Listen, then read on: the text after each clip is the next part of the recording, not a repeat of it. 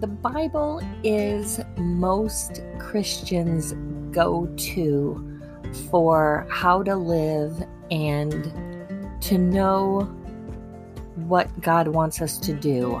It, it really, like for me, I feel like it's this text message from God on a daily basis or how to live by like what to live by and and how to know as a Christian what we should do. Like it's almost a how to book. Um, I wouldn't call it a self help book because it's nothing that I do, but it's definitely this amazingly Holy Spirit inspired Word of God. And I feel like the words in the Bible are there for an absolute purpose. And we need to just keep looking at them and studying them and questioning them and digging deep into them and talking about them. I mean, can we ever really know absolutely what God is saying to us? I feel like that might be a little bit arrogant of us. And yet, some of the sentences and verses are pretty straightforward.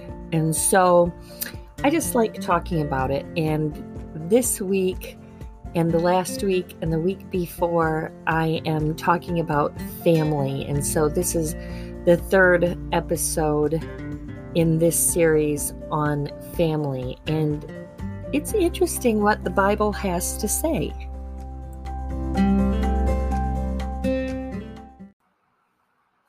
I wasn't really sure how to go about researching families in the Bible other than like Googling families in the Bible, mostly because I like to talk about the families of the Bible that I know. And I've talked about some of them already in the first week. And then last week when I talked about specifically about moms. But I started writing down just what we know about families. And so obviously, families do consist of a mom and dad. It takes a female egg and a male sperm to create a child. So, certainly, that is the start of a family. But it doesn't necessarily mean everybody's family has a mom and a dad. And I love the fact that the Bible points that out specifically. I talked about moms last week, and so in the world of dads and a family in the Bible that talks about specifically a dad, and then it makes you wonder was it a single dad? Doesn't say anything about the wife or the mother ever, and that is the dad in the prodigal son. And he's such a good dad. Like he has these two sons, and one of them wants their inheritance um, like now, and he splits up the inheritance, and he's all good with it. And the kid goes off and squanders it all on reckless living and realizes he makes a mistake and he comes back and the dad is happy to see him. The dad not only welcomes him back but throws a giant party for him. Of course the brother gets mad and the dad doesn't get mad at the bro- the other brother. He's like, "Hey, I love you so much that everything I have is yours and we just need to celebrate that your brother is back. And just such a good story, such a good dad. And interestingly enough, the mom is never mentioned. And I think it's interesting though, just because, like, if there is a mom, like that had to kill her, that her son left and was gone and was off the beaten path. But that's not the point of the story. The point of this story is a loving father. And of course, that points to our Heavenly Father. So there's other good dad, and there's a couple bad dad stories in there too. I thought it was also interesting that there are other stories, and I can't quite put my finger on it in terms of. I thought in the book of Esther, I thought Esther was raised by her uncle, but it might actually be her cousin. And so I got to investigate that a little bit more and certainly always open to viewers emailing me at hippiechristianwhocares.com to tell me anything they want to tell me and certainly correct me on anything that I make a mistake on because I will make a mistake. I am the hippie Christian who cares, but who cares if I make a mistake? And I don't mean to make light of not getting my Bible facts straight, but I just mean that I'm not saying I'm a genius or a scholar or anybody that is better than anybody. And so I do make mistakes, and sometimes it's just how we learn. So Esther was raised by um, somebody in her family because her parents had died, and that became her family, her and Mordecai. And the irony that Mordecai would save her by taking her on as family. Um, but then Esther would also save Mordecai in terms of her role as the queen. Great story on so many levels. And just a perfect story about how families aren't always a mom and a dad. Also, uh, Samuel, that is a good story because Hannah prays so hard for a child. Turns out that her husband Elkanah also had a wife, Peninnah or Penny, as I often shorten a name that I can't pronounce properly. But Penny has children and Hannah does not. But Elkanah actually loves Hannah better. So, like, I mean, right there, that is definitely God indirectly saying, don't have two wives. It's just not the way it's supposed to be because it always goes wrong. Well, Hannah prays to the point that when she's in the temple, Eli, the priest, thinks she's drunk.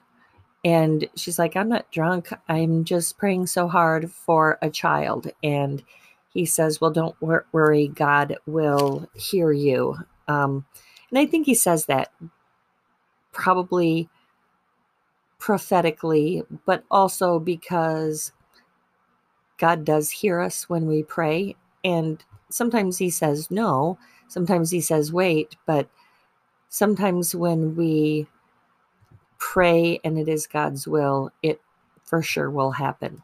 I know that sounds kind of cheesy, but there's just a lot of truth to it. And and sometimes it's just not for us to know.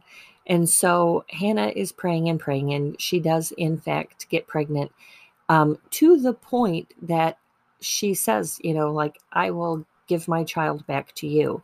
And so here is an example of, I guess this would be like foster.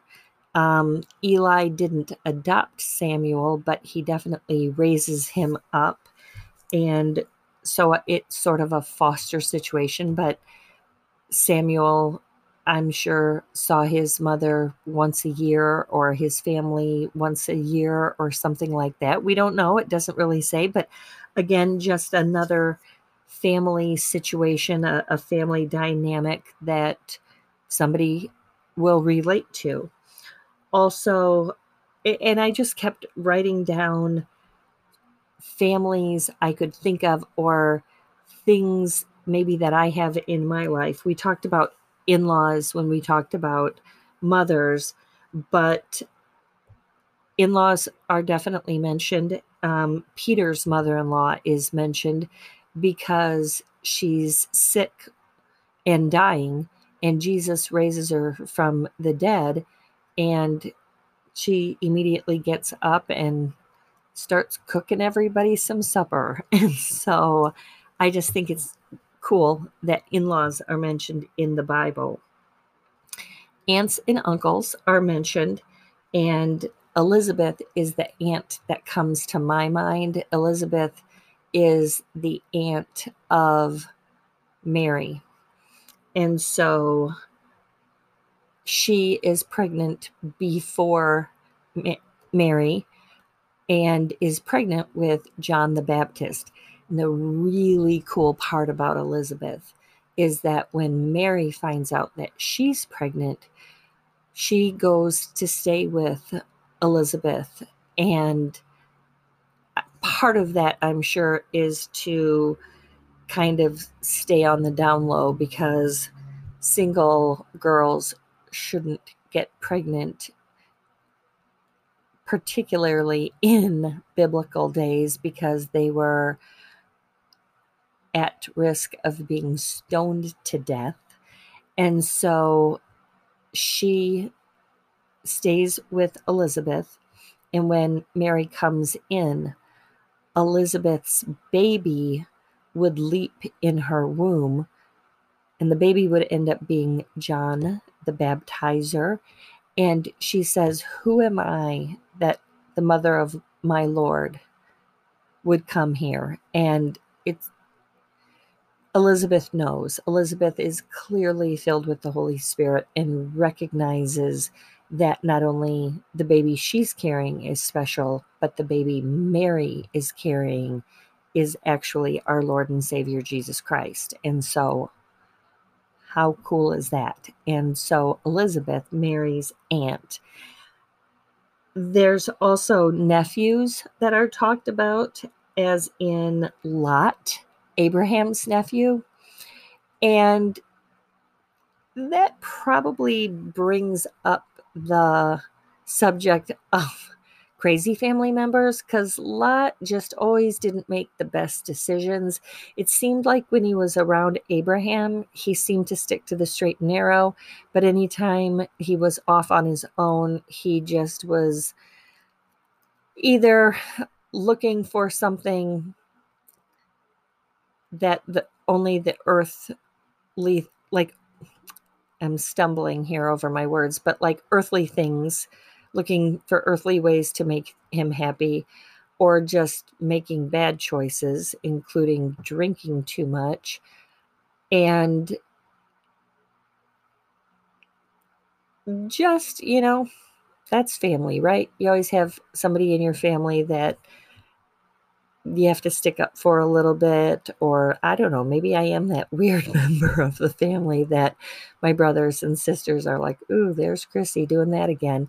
But it is important to take care of family, and Abraham does a great job um, helping Lot out as much as he can. And clearly, God wants us to know about Lot, and we can learn from good behavior and bad behavior. So I just think it's interesting that, you know, nephews are mentioned. And if Mordecai is actually Esther's uncle, then she would be his niece. So I got to look that one up. I think I saw, though, that Mordecai took in his uncle and aunt's child, which would mean they are cousins. So, anyways, I digress because I am talking about I'm going backwards instead of going forward. But there are cousins in the Bible because we know that John the Baptist and Jesus are cousins.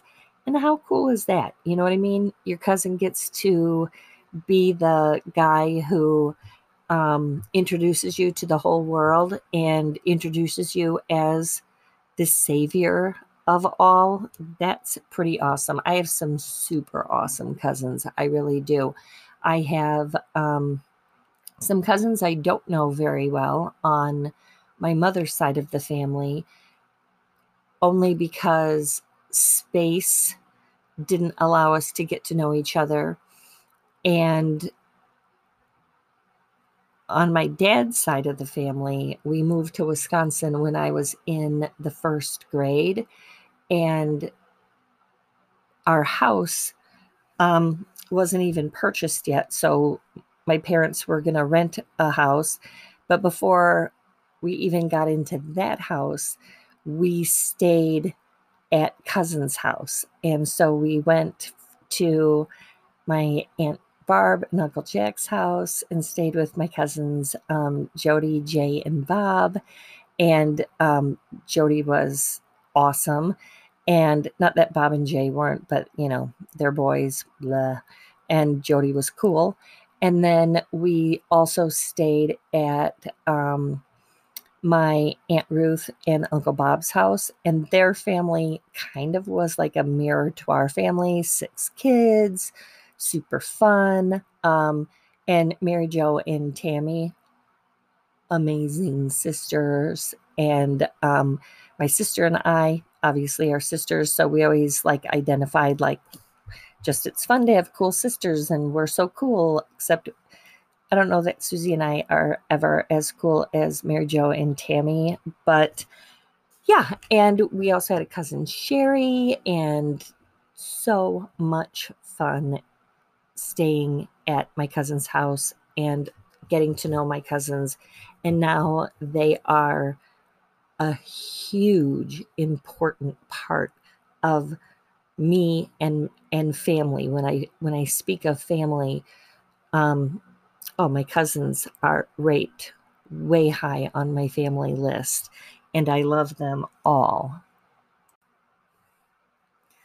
So I just love that the Bible really does give lots of specific examples.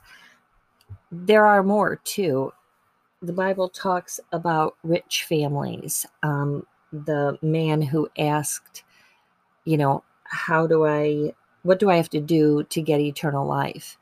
And Jesus says, you know, go sell everything and, you know, come back. And he's like, whoa, all of a sudden material things mean a whole lot, but he's got a whole lot, right? He's rich. And not all rich people are bad. So I'm just going to make sure to say that out loud. But my point being is there's rich people in the Bible, there's also poor people in the Bible. Um, you know, Ruth and Naomi, they were pretty poor.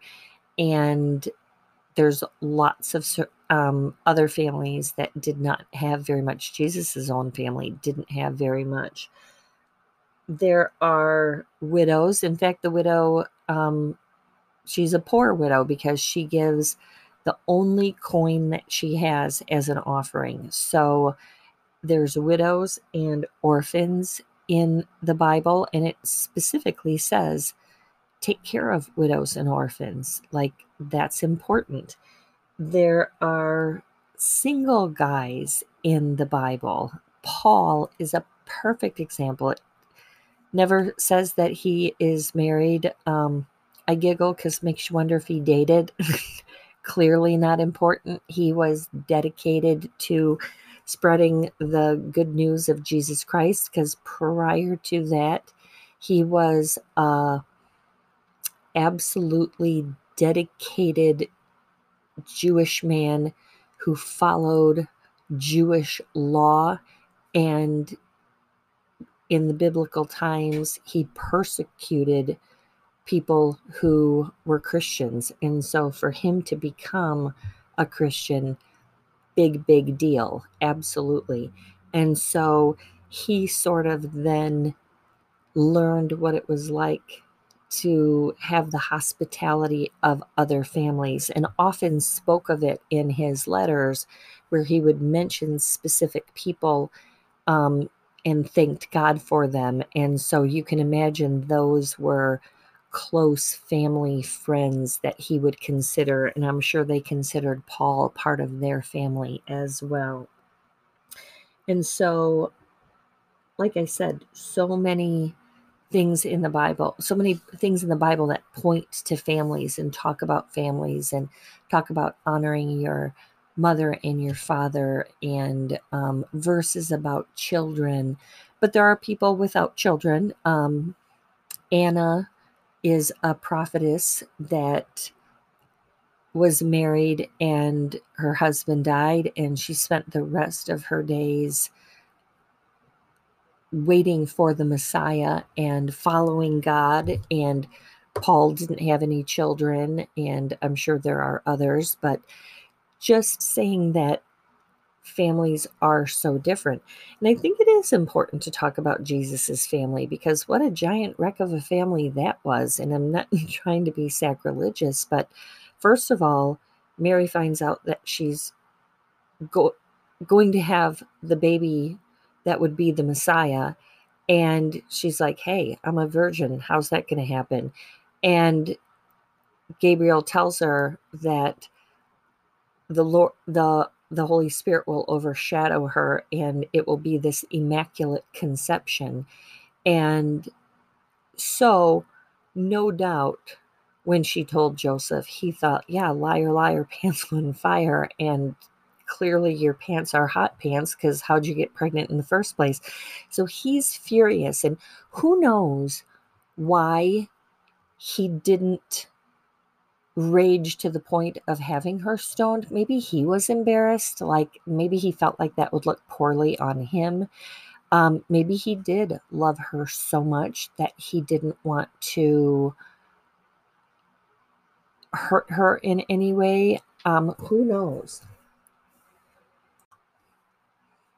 What we do know is that thank goodness for a good night's sleep and an angel interrupting your sleep to tell you, hey, Mary isn't lying and you got a big job to do, buddy. And so Joseph becomes, I guess, the first step dad because he's not the DNA dad, but he marries the mom and raises the kid. So I guess that's a stepdad or uh, you wouldn't say foster dad because, well, you kind of would say foster dad because he does end up giving him back to the real dad. So interesting, right? Like Joseph's role as a family person is interesting. Joseph does become the DNA biological father to four brothers of Jesus and some sisters. And clearly, we don't know much about any of the sisters. None are called by name in the Bible or went on to do things that were pointed out by God. Not to say that they weren't beautiful human beings who did beautiful things. That clearly wasn't God's point in what he wanted to share with us. Is that's how I kind of look at things in terms of we can't assume that they were bad people because they weren't talked about, right? I mean, you can assume that, but it just seems weird if Jesus is your brother. Shouldn't you be a decent human?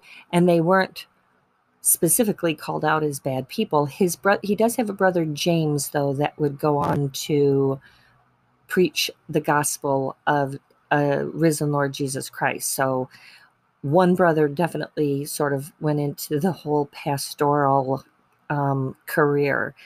But it is just very, very interesting. We know that Mary is blessed and that we would revere her for ever and ever and ever and not and not worship her or hold her in as high esteem as Jesus Christ himself but absolutely honor her and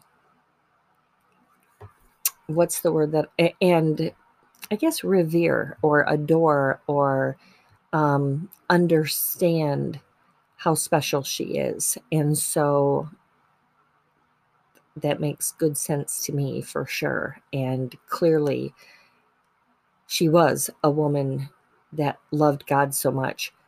For heaven's sakes, he picked her to be the mother of his one and only son very cool. And I think the whole idea of God coming to earth you know, it's God the Father, God the Son, and God the Holy Spirit. So three in one, three parts, one God, all equivalent. And so I think that says a lot about family too, that God knew that humans would understand family. Because when he kicked out Adam and Eve from the garden, you know, he grounded them forever from the Garden of Eden because they broke the rules and that's the rule. So he's a good dad that holds his children accountable.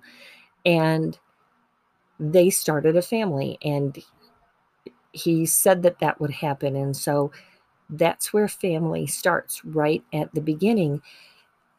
And clearly he knew all of this was going to happen because he gives his people free will and choice.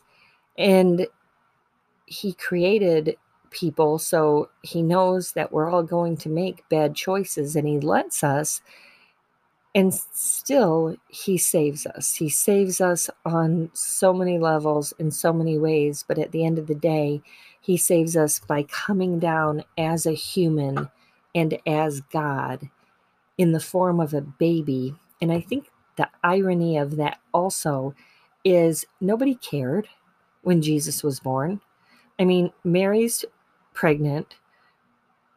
Jo- Joseph's like confused and now realizes, like, okay, this is legit.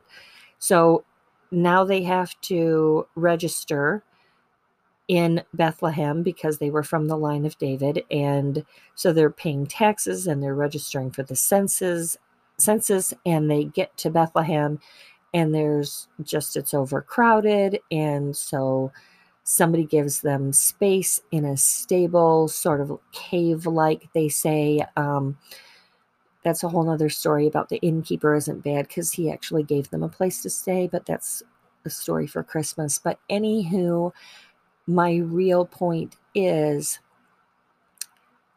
their whole beginning of their family jesus's family rough rough start um, rough because she's pregnant and not married.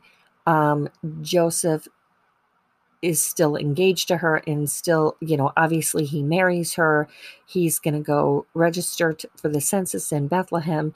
She's ready to deliver. She delivers this baby. Who knows who was there helping them? Like, did just Joseph help her deliver the baby? Did some, did the did the person that gave them the place to stay, you know, send his wife or daughters or, you know, holler at somebody in the village to come help? We don't know. We assume not because it is not mentioned in the Bible.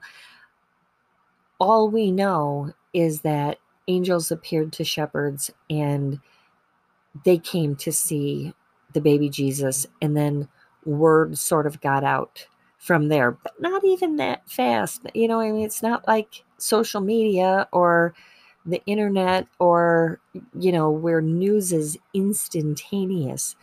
And so their life just started off hard and they didn't have any money.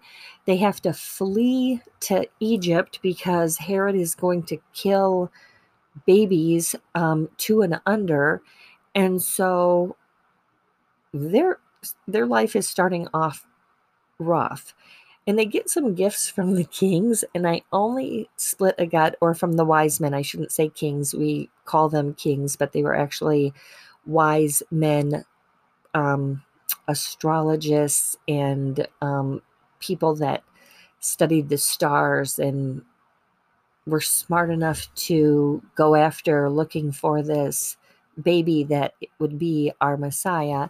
And they give Mary and Joseph some expensive gifts, but you have to wonder, you know, did they use it just to travel back to Nazareth? Um, who knows? You know, we, we, we never hear what happens to the gold, frankincense, and myrrh, which were all expensive gifts for a king and very prophetic in terms of what they would be used for. But again, I'm kind of digressing into the whole Christmas story because it's a great story, but I just remember Pastor Guy Vogel, who uh, was a pastor at our church for many, many years, and just so smart and so wise. And he spoke of family dysfunction at Christmas time. And I just remember that my life at that moment was kind of a hot mess and feeling like, oh my gosh, the mother of my Lord, that my Savior's family was a hot mess too. And their life wasn't easy. And and yet they still kept moving forward and doing what God asks them to do. And I think that's just a big message for us that when we think our life is perfect, it's not the nativity scene that looks so serene and beautiful in the sweet silent night that we sing about. It was dirty and messy and smelly and gross and painful and hard. And yet, God is there. God is there in flesh and in spirit. And that is exciting stuff. And God had it all planned, every messy detail, all the way up to a messy death on the cross. And not just for the Jews, for all of us. So often, I am so grateful to be part of the family of Christ. And it's so easy to become a member of Christ's family. Simply learn who Jesus is and accept his free love that sounds so hippie-ish, doesn't it? His free love. I love it. I think it's so cool, but it is so true. It is free for us, but it came at a humongous price for Jesus Christ. Um, death on a cross and and the punishment of hell but he would be victorious over Satan and over evil and over death. And he would raise again and come back to earth and then ascend into heaven. And so we become adopted into the family of Christ. Ephesians 1 4 through 6 pretty much summarizes it. For he chose us in him before the creation of the world to be holy and blameless in his sight. In love, he predestined us for adoption to sonship through Jesus Christ in accordance with his pleasure and will, to the praise of his glorious grace, which he has freely given us in the one he loves. Like that is the gospel that is so beautiful for us. Gospel means good news, by the way. So, total good news that He chose us in Christ before the creation of the world. Before He even created the world, He knew that we would be part of His family. And He predestined us to be adopted into his family. That, friends, is truly amazing.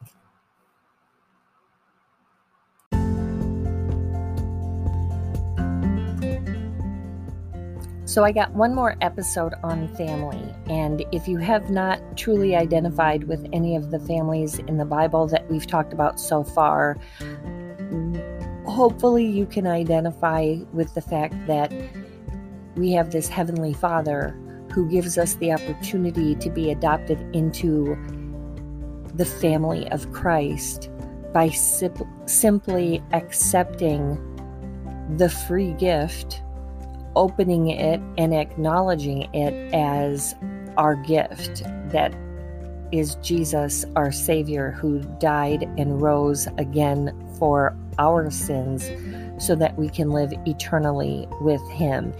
And I don't know how anybody does it without Jesus. I just don't. So um, please come back. Please subscribe. Please share this with others if you're having fun. I know I am. And you can also email me. It is hippie at gmail.com. I can't tell you how many times I've messed that up in other episodes, so how embarrassing is that? But it is truly hippie Christian who cares at gmail.com. If you have ideas, suggestions, um, criticisms, but please be nice because I'm just trying to do this because I love Jesus and I want to share, and I love you and the world and everybody in it. So don't be mean. After all, you're part of my family.